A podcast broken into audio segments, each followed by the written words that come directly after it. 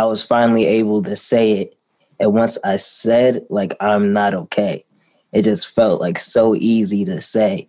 Like, like for some reason, for like 18 years, it just felt like a secret.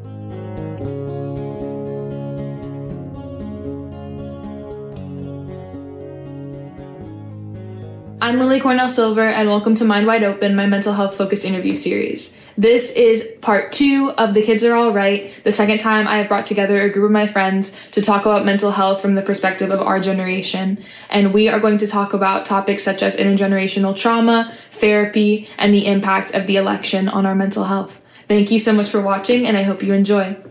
Hi, you guys. Thank you so much for being here. Hello. What it do? I would love to start by y'all can just go around, say your name, how old you are, anything you want to share, um, relevance like your mental health journey, stuff that might be unique to you. Um, hi, I'm Flora. I'm 19 years old. I'm from Seattle. I first experienced suicidal thoughts when I was in like third grade, I think. And then I started therapy that year was kind of in and out of it for a year and then stopped and then was experiencing depression depression and like anxiety symptoms once I started high school and I started going back to therapy on and off in like sophomore year. Um, and I lost a friend to suicide in the middle of my junior year. I started going to therapy a little bit more seriously after that. Um, I was hospitalized later that year. And then in my senior year of high school, I went into a partial hospitalization program for like six weeks. My name is Nathan Zonga, and I am 22 years old. I reside in Seattle, Washington. And, you know, um, I would consider myself a professional storyteller. It's my medium through doing that a lot of the times is like hip hop or R&B or folk or whatever, but like I guess I sort of kind of deal with my mental health just being able to convince myself with writing that everything's going to be okay. Hi, my name's Tyra. I'm 21 years old. I'm from Morro Bay, California. Mental illness has definitely been a thing in my family. Um, I lost my dad to suicide when I was nine. Um, and I went to therapy for a little bit after that, but stopped within the year after it happened. Um, and then just two years ago in November of 2018, I started therapy at my college. And I've been with the same therapist ever since. She's my homie. Shout out to Dana. Um, my name is Daniel Zonga. I'm 19. I'm currently enrolled at Seattle University. Uh, my mental health, you know, we're currently at a eight out of 10, you know, but, you know, I like to describe my mental health as something that's going. Like, even though it goes up, or down, either has a good season or a bad season, it's still happening. So that's a plus. And you know, I like making music because it's something that helps me like describe how I'm feeling when I just by myself and literally have no way to say it. And yeah, just then friends. Um, so my name is Moel Heptai. Uh, Moel, like it's like Noel, but with M in the beginning. I'm 19 years old, um, student that goes to UCLA. Lots of ups and downs, still learning um, about how to cope with certain things and my masculinity and all that. I'm an inspiring actor, writer. Um, so I make, I write poems, um, write scripts for like little short films I'm like gonna make in the future. Hi guys, or hi everyone. Uh, my name is Julia Kong. Uh, my pronouns are she, her. I'm 21 years old and I'm from Los Angeles, California. I just started therapy uh, the summer of 2019 and have been doing it on and off for almost a year now. And I'm currently a lot better and still in therapy. I appreciate the emphasis that all of you put on like therapy and how important it's been in, in different facets and would love to maybe even go more in depth just about like your guys' experiences with therapy what the outcomes have been negative, positive, anything like that. I remember being in high school, I had a couple friends who were going to therapy. And I was like, I always remember just kind of like anytime they'd be like, oh, like I just got back from my therapist appointment, like, like I don't even I couldn't tell you what, but it's similar to how I'm like, oh, I love Dana. Like my mm-hmm. friends would be talking about their therapist. I'm like, therapy. I'm like, whatever. That's for rich folk. That's for the rich folk. Um, but then I started warming up to it more and more and more, just like hearing their experiences with it. And I was like, okay, like maybe, maybe this is something that like I'll, I'll look into later on. And then I just remember, remember it was my sophomore year of college. I had gone through like a big transition because I just decided to like quit swimming after swimming. I've been swimming since I was like three years old. That brought up all these really hard emotions that I didn't know how to navigate or deal with. Um, and I was suddenly like, I was like, okay, I'm not an athlete anymore. I was like, who am I? And I was just going through this crisis. But I was also working multiple jobs while being a full time student, while trying to like, you know, have a social life. So I just was having a really hard time learning like time management and then also like just emotionally checking in with myself and being there for myself. So much stress is just caused by not having a name to describe what it is that you're feeling and what it is that you're going through. But I've been rambling, so PSA to the world: therapy is great. It should be more accessible. Make it happen, people. I started therapy pretty recently. So, um, in high school, I only had one other friend, and we bonded a lot because we both. I don't know if this is weird, but we bonded over having like a mental illness and have like he was the only person I ever talked to about it. And he would just tell me like julia try therapy. Like therapy just changed my life. Try therapy. And i was like no it's weird you know the usual response. Um, and it took me a year to just okay i want therapy. And then it took me another year of should i tell my mom she she could just very well like laugh in my face and be like you don't need that. And that could just be the end of the conversation. And i know that would make me feel terrible. And that is kind of what happened just like for what? Like why do you need therapy? Mm-hmm. and i was at a point where i was so tired of being alone with the way that i felt that i just i was willing to try anything. So when i was 15 i went to a therapist. I found just like the first one that popped up on google near me and i was so ready to just share everything so i just like let everything out in that hour and bawled and I just hated seeing the exchange of like my mom writing a check and then handing it to the therapist like right in front of me. And I was like, therapy's not for me. I tried it, it's bad. Hmm. Um, and then maybe four years later, when I was 19, I was in an abusive relationship, and that relationship triggered so much. I felt suicidal thoughts and I felt way more anxious than I'd ever been in college. And so I was just like, oh, I don't know what's going on. So I saw online therapy that I found out through like kind of social media influencers or people who talk about mental health online. And like my life dramatically changed. I feel like dialogue with my family and like my relationship with my family has never been more open or like healed as it is now. Um, and yeah, I still see my therapist. So when I started therapy in like third grade, I thought that therapy was for like crazy people. So I was like, no, don't send me there. And I hated it. And I didn't know how to talk about my feelings or emotions or anything like that.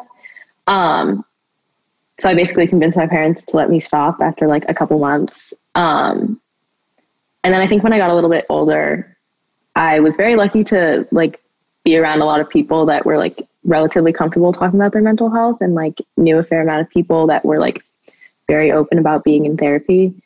So then in like high school, I was like, maybe I should go to therapy again, like try it out. And it was definitely still a very like unnatural feeling and took me a couple therapists to like find one that I really liked and like worked well with. And then by the end of my junior year, I think I had a better understanding of like how to use therapy to like actually help me like work through things and kind of cope with whatever was going on.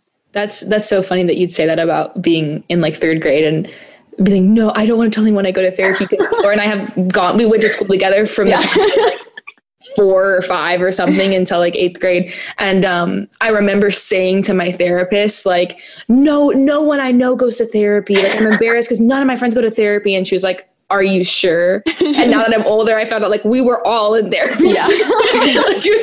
and none of us talked about it because we were all like, Yeah. oh, like that's, you know, especially as a little kid, you're like, you don't want to like, Normalize therapy for children. exactly. Oh, Ex- I want to see a bunch of third graders like, yo, let me tell you what went down in my therapy appointment.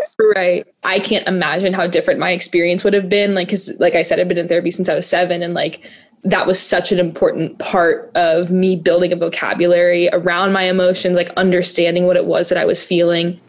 And I know like something that I've talked about with some of you guys and that I've talked about with others is like the lack of mental health conversation in the black community specifically. And I'm wondering if that's something that you guys have experienced. And if so, what that looked like. I feel like we're taught at a very young age, like throughout and throughout, with all the pain that we've been through as Black America, that like we just had to tough it up and always had to be strong. Like like racism now is looks like paradise compared to back then. Like tough it up. I feel like that's what we're dealing with. But just looking around, especially this summer, just seeing like a lot of just traumas just like happening, just seeing like killings online and just a bunch of like deaths. It's like to me, like it's not normal to like see that. So I feel like the black community in itself can get very quiet about mental health issues. Is that something that you guys talked about like in your families growing up? Because I know everyone has different experiences with that. like growing up, it was just sort of kind of frowned upon. Talk about what you had going on unless it was good. If you got something good going on, tell us. But if not, fix it and fix it fast before somebody hears about it so we can shame you. Yeah, like my dad. I remember I was like I was going through it, and my dad came in my room. I think he knew I was going through it, but he just did like didn't know how to like deal with it. So he just knocks down the door open, and he's like, "Hey, are you depressed?" I'm like, and I can't just straight up and be like, "Yeah, I'm depressed." You know, just, we never talked about this. I'm like, "No, no." I'm like, "I'm fine." He's like, "Good, good." I was like, "Why?" He's like, "Don't be depressed." I was like, "Well, I mean, you can't really control that." And he's like, "Well, depressed is not good for you." I'm like, "Oh, all right." I, I won't be depressed. Like, you know, but it's like, it's like, even if they like knew about like, because I bet they know, I bet they know that, um, like your mental health can get bad, you know what I mean? But it's just they don't know how to like deal with it, how to like help their child get through it because they had no one to help them, you know what I mean? And Mhm. same thing with Nathan. I, I was just blessed to have good friends and like good teachers and mentors to help me out and really like see where my like you know traumas and problems like stem from and where they're at because you can't fix a problem if you don't know where it starts I don't think we really talked about like growing up around the house. We didn't really talk very much about mental health issues. It was sort of kind of like a taboo thing for sure. Growing up, like being first gen, like that's not. It's not. I don't know. Like my parents just sort of kind of work super hard and then come home and vibe, and work, work, work, work, work. Oh well, did your parents ever hit you with, "Am I your friend? I'm not one of your little friends." Yes yes like like Yeah. I don't know, like I get it on the standpoint of like, yo, like there's a parent child aspect to this at all, but like why can't we like I don't know, I don't feel like I told my parents that much about like who I really, really was type thing. Cause like the idea of I'm not necessarily your friend. 100% like our parents and this is probably everybody is their parents like don't truly know who you are you know what i mean and it's because like one like there's that barrier like especially when your parents are constantly like oh i'm not your friend. Like i'm your i'm your mom i'm your dad. Like treat me like i'm your mom and your dad. You know what i mean? That's a huge barrier that prevents you to like be able to talk to your parents about serious stuff. That itself is a very traumatic thing because it's like you grow up in a household where you can't be yourself and talk like and speak your own mind. That's something that I've done like been researching a lot in doing this is how like familial origin dictates like your mental health a little bit. So that's something that like I'm super fascinated by is that balance in parenting because I can't imagine like as parents it's easy at all. You know, like you were saying Daniel like, you know, I think all parents most parents would wish the best for their children in that regard, but like where is that boundary between still being like an authority figure you know and maintaining the boundary between like parent and child but then also opening a space where you can like talk about mental health the idea of like intergenerational trauma that's something that is becoming more and more talked about and more and more studied especially within the black community. Um, but just intergenerational trauma in general is something that i think we're having like a deeper understanding about. Um, so similar vein just curious like if that's something that you feel like has affected your own mental health journeys. Honestly, I feel like the biggest theme when I hear people talk about intergenerational trauma is just how much they wish that they had like heard about it sooner.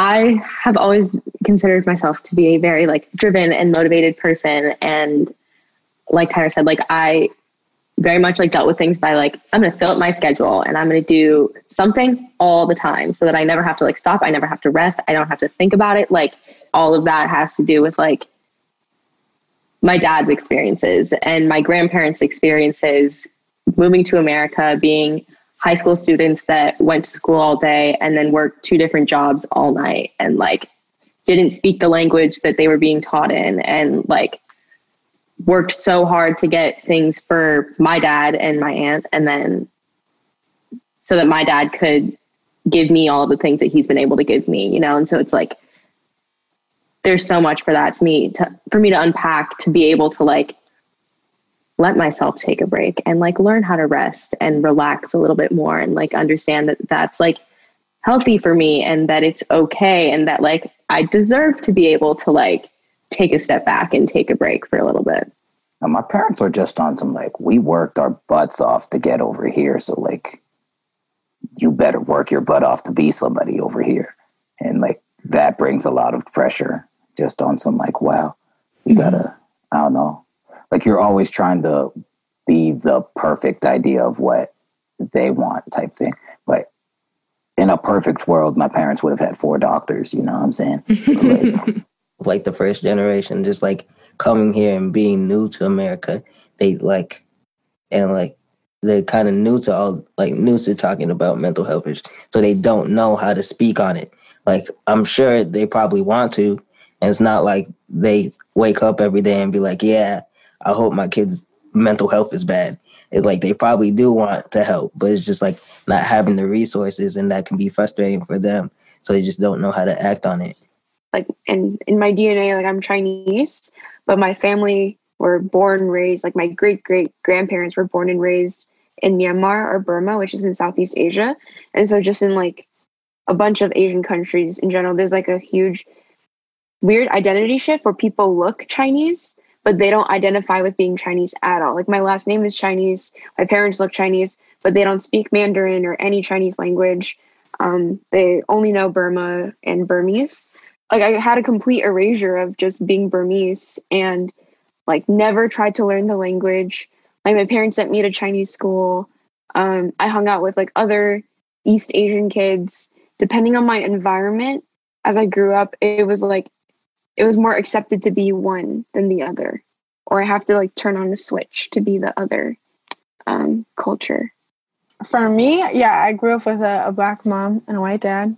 My parents had like a, a strained a strained relationship and then i lost my dad young. Um, and i know for me there's already so much like just growing up in a predominantly white beach town and being non-white like that's uh, traumatic in and of itself. Um, mm-hmm. um, and oftentimes being the only you know brown person period like non-white person in a classroom but like especially like being black um, growing up was really hard. So many times i've been in like predominantly black spaces and it's like the one of the first thing that i said is like okay but you're mixed right? And then i'm like ah no, it's like we being, had to do that. Yeah, I'm like the white kid in the Filipino space. I'm like, mm. like you couldn't give me five minutes, dog. Yeah. I was feeling like a part of some community. Yeah. I don't know. I feel like something that resonated me with me, something I saw from like your first uh episode, and that's like when I started just like wanting to like research more and just think about it more. It's just like how everyone around you could just like sit there and just you know act like everything's fine because you know you always act like things are fine but it's in the moments where you're alone where you think and you have that time to process and you don't have friends to distract you where you had to like deal with these problems and i think that's something quarantine has forced me a lot to mm. deal with said problems because you can't really like go out that much and try to like distract yourself and you know it's really been a lot and definitely had those moments where you where I could have crossed the line, but I think that's when I had people I was able to talk to and like finally release the weight off my shoulders. And shout out to Moel because Moel was definitely someone I talked to and he helps me a lot. You know, late night conversations, driving, it just like really helped me get that stress. And it felt like I was finally able to say it. And once I said, like, I'm not okay, it just felt like so easy to say. Like, like for some reason, for like 18 years, it just felt like a secret for like everyone could tell. But like it's a, like no one had no one can know that I'm not okay. I had to be this. I had to be happy all the time. Everyone has to look at me. They gotta laugh. Like I want to be that bright light for people. But like I was ne- never able to tell people that I wasn't okay. And that's something that I think is is so huge is that like I've felt similar Daniel in that feeling of like I want to be a light in people's lives. Like I want to be positive energy. Like I want to continue to like uplift people. And it took time to learn that like struggling and like being a bright light in people's lives is not mutually exclusive you know? Like that's though you're completely entitled to those feelings and like that's something that everybody experiences and that doesn't negate your ability to be a positive force in other people's lives. I i could always feel that i wasn't 100% okay you know? But nobody te- like nobody has like taught me how to be okay you know what i mean? So i just gotta try to figure out my own. So after the whole thing with my dad when i was younger I thought putting my like emotions and stuff away was the best option. You know what I mean? Mm-hmm. Then I lost my uncle, who like borderline like father figure, um, freshman year to cancer, and then also I'm a middle child, but like technically seen as the oldest in my family because my other older sister, she's a year older, but she is autistic, so I grew up taking care of her. You know, so um, the whole like older sibling like that was all up on my shoulder. Mm-hmm. And so when my um, uncle passed away and my sister, um, my older sister had to move into a group home because we financially couldn't take care of her and like because um, it's expensive because she needs you know extra attention and extra help. So um, losing her and my like uncle kind of like in the same it was like in the same like month really like messed with me, you know. And then I think I talked to Daniel, and I think Daniel. Okay, so and Daniel has grew a lot too. All right, so because first time I talked to Daniel, he kind of giggled when I was talking to him about this, and this is the first time I'm ever opening up to anyone, right? And right. And it's not like oh like ha, it's like what you're going through is funny. It's just he was like also uncomfortable, and then so I was just like, dang, like I can't even open up to my best friend without him like making a joke. You know what I mean? Mm-hmm. But like once we matured and talked about it, and like we really understood where we're coming from, you know, all it's all about communication. But the thing is, I don't need to be okay with Daniel. You know what I mean? And and I, like having a person where you just don't need to be okay with is so like it's much needed. It's much needed. Uh, and I think that really directly speaks to like the way that men are taught to like deal with mental health in society as well, which is something that I would love to talk about with you guys. Because that's yeah, I just I think that's so fascinating and and that you guys both were probably taught similar lessons around like masculinity and, and mental health and like you said Daniel chuckling it off but like learning to be vulnerable with each other and having someone that you can learn how to do that with is like so beautiful and so so so important. With like toxic masculinity it's just like it's just something I guess it's just like a don't ask, don't tell. And like you're just always mm-hmm. supposed to just put like you're always supposed to be like quote unquote brave and just like being down is a weakness. But I feel like once you figure out just like being down like makes you human mm-hmm. instead of like being a robot all the time and always being happy, like that's when you have better friendships, when you have better relationships because you're more genuine. Agreed. So I feel like our generation is disproportionately affected by mental health issues because we have a lot on our shoulders, like worried about stuff like socioeconomically, worried about stuff politically, like climate related, social justice related, like racial justice related. So in this new like post election world, how are we feeling mental health wise? Uh, the world has been wild all year. Um, and it's been dope. Like, as terrible as things have been, it's been dope to see how many of my friends care and how many of my friends were trying to check up with check up on me and how many of my friends were out there signing petitions and stuff like that because it's just like hard watching people get murdered on tape every other day but it's just like i don't know it was dope that we got donnie out of office and like that was a big up and up for everybody. But like it like i don't know politicians have been gaslighting us for centuries upon centuries. So it's like kind of hard to immediately be like yeah biden's won our problems are over my mental health is at a 10 and i wanted to clarify something too. I have had a lot of people um, comment on my videos because you know, we, the, the topic of politics has come up a lot in my conversations about mental health through the series. And I've had a lot of people say, like, you know, mental health is something for everybody. Like, why, why do you have to bring politics into it? Um, and I understand why that is said because ideally politics and mental health would not would not be something that have to coexist as closely as they do now but especially if if you're you know a part of a marginalized community in the United States the results of this election and just politics in general have such a direct effect on mental health I definitely relate to that. I've been feeling very like nihilistic, honestly, in regards to the election because I was like, regardless of who wins, we need more change. and mm-hmm. I'm like not satisfied necessarily with anyone that was running, I guess. With the election, I was very much like, I need to just like realize that I don't have control over that right now and like kind of sit with that and like find ways to distract myself. So I was watching Marvel movies the day of the election. like, I need to just like not deal with that right now yeah, stress, anxiety, like that whole week was like, I don't think I realized until the end of the week, like how much tension I was just like holding in my body.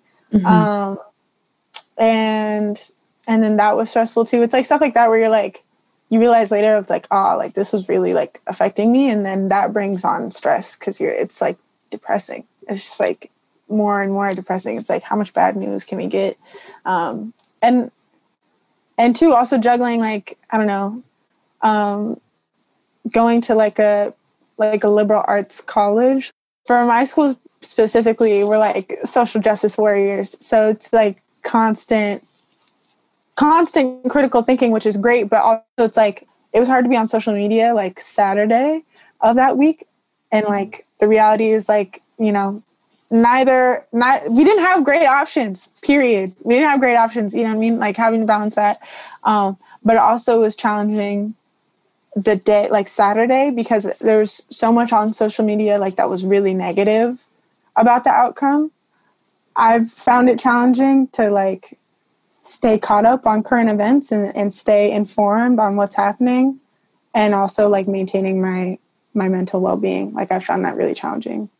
Yeah the whole election week was draining, you know, so draining. And the thing just like how it wasn't even like a blowout, you know, like it was still close. Like, don't get me wrong, like Joe Biden, I would not be like, yo, like this is my guy, this is my candidate, this is like why I want, you know what I mean? It's just mm-hmm. like, yo, I really just, I'm, I really don't want Trump to win. You know what I mean? Because it's it's not even like a lesser of like two evils because there's no, it's it's not even like you can't compare them. You know what I mean? Mm-hmm. One's clearly like way worse than the other. You know what I mean? And for someone to say that, to be like, oh, like either one can win, it'll be fine, like my life won't change. That's a privilege. Mm-hmm. You know mm-hmm. I mean? It doesn't mean that your life is easy. It's just a privilege to be able to even to say, oh yeah, the election can go either way and I'm fine. You know what I mean? It just and usually the people who would say that are people who are white or straight, you know, and a man, you know. Like last year and this year, whenever I see a American flag, like I'm just like check my surroundings. Like, what am I doing wrong? Is my hoodie on? Take the hoodie off. Hands out. You know. Mm. And it's really because like I was born here. Like I'm as American as someone else. So the fact that like I see my own flag as yo caution sign. This really shows a lot of like where we were, no matter like what side you are on. This is how divided we were. Mm-hmm. And that takes a toll on you mentally for sure.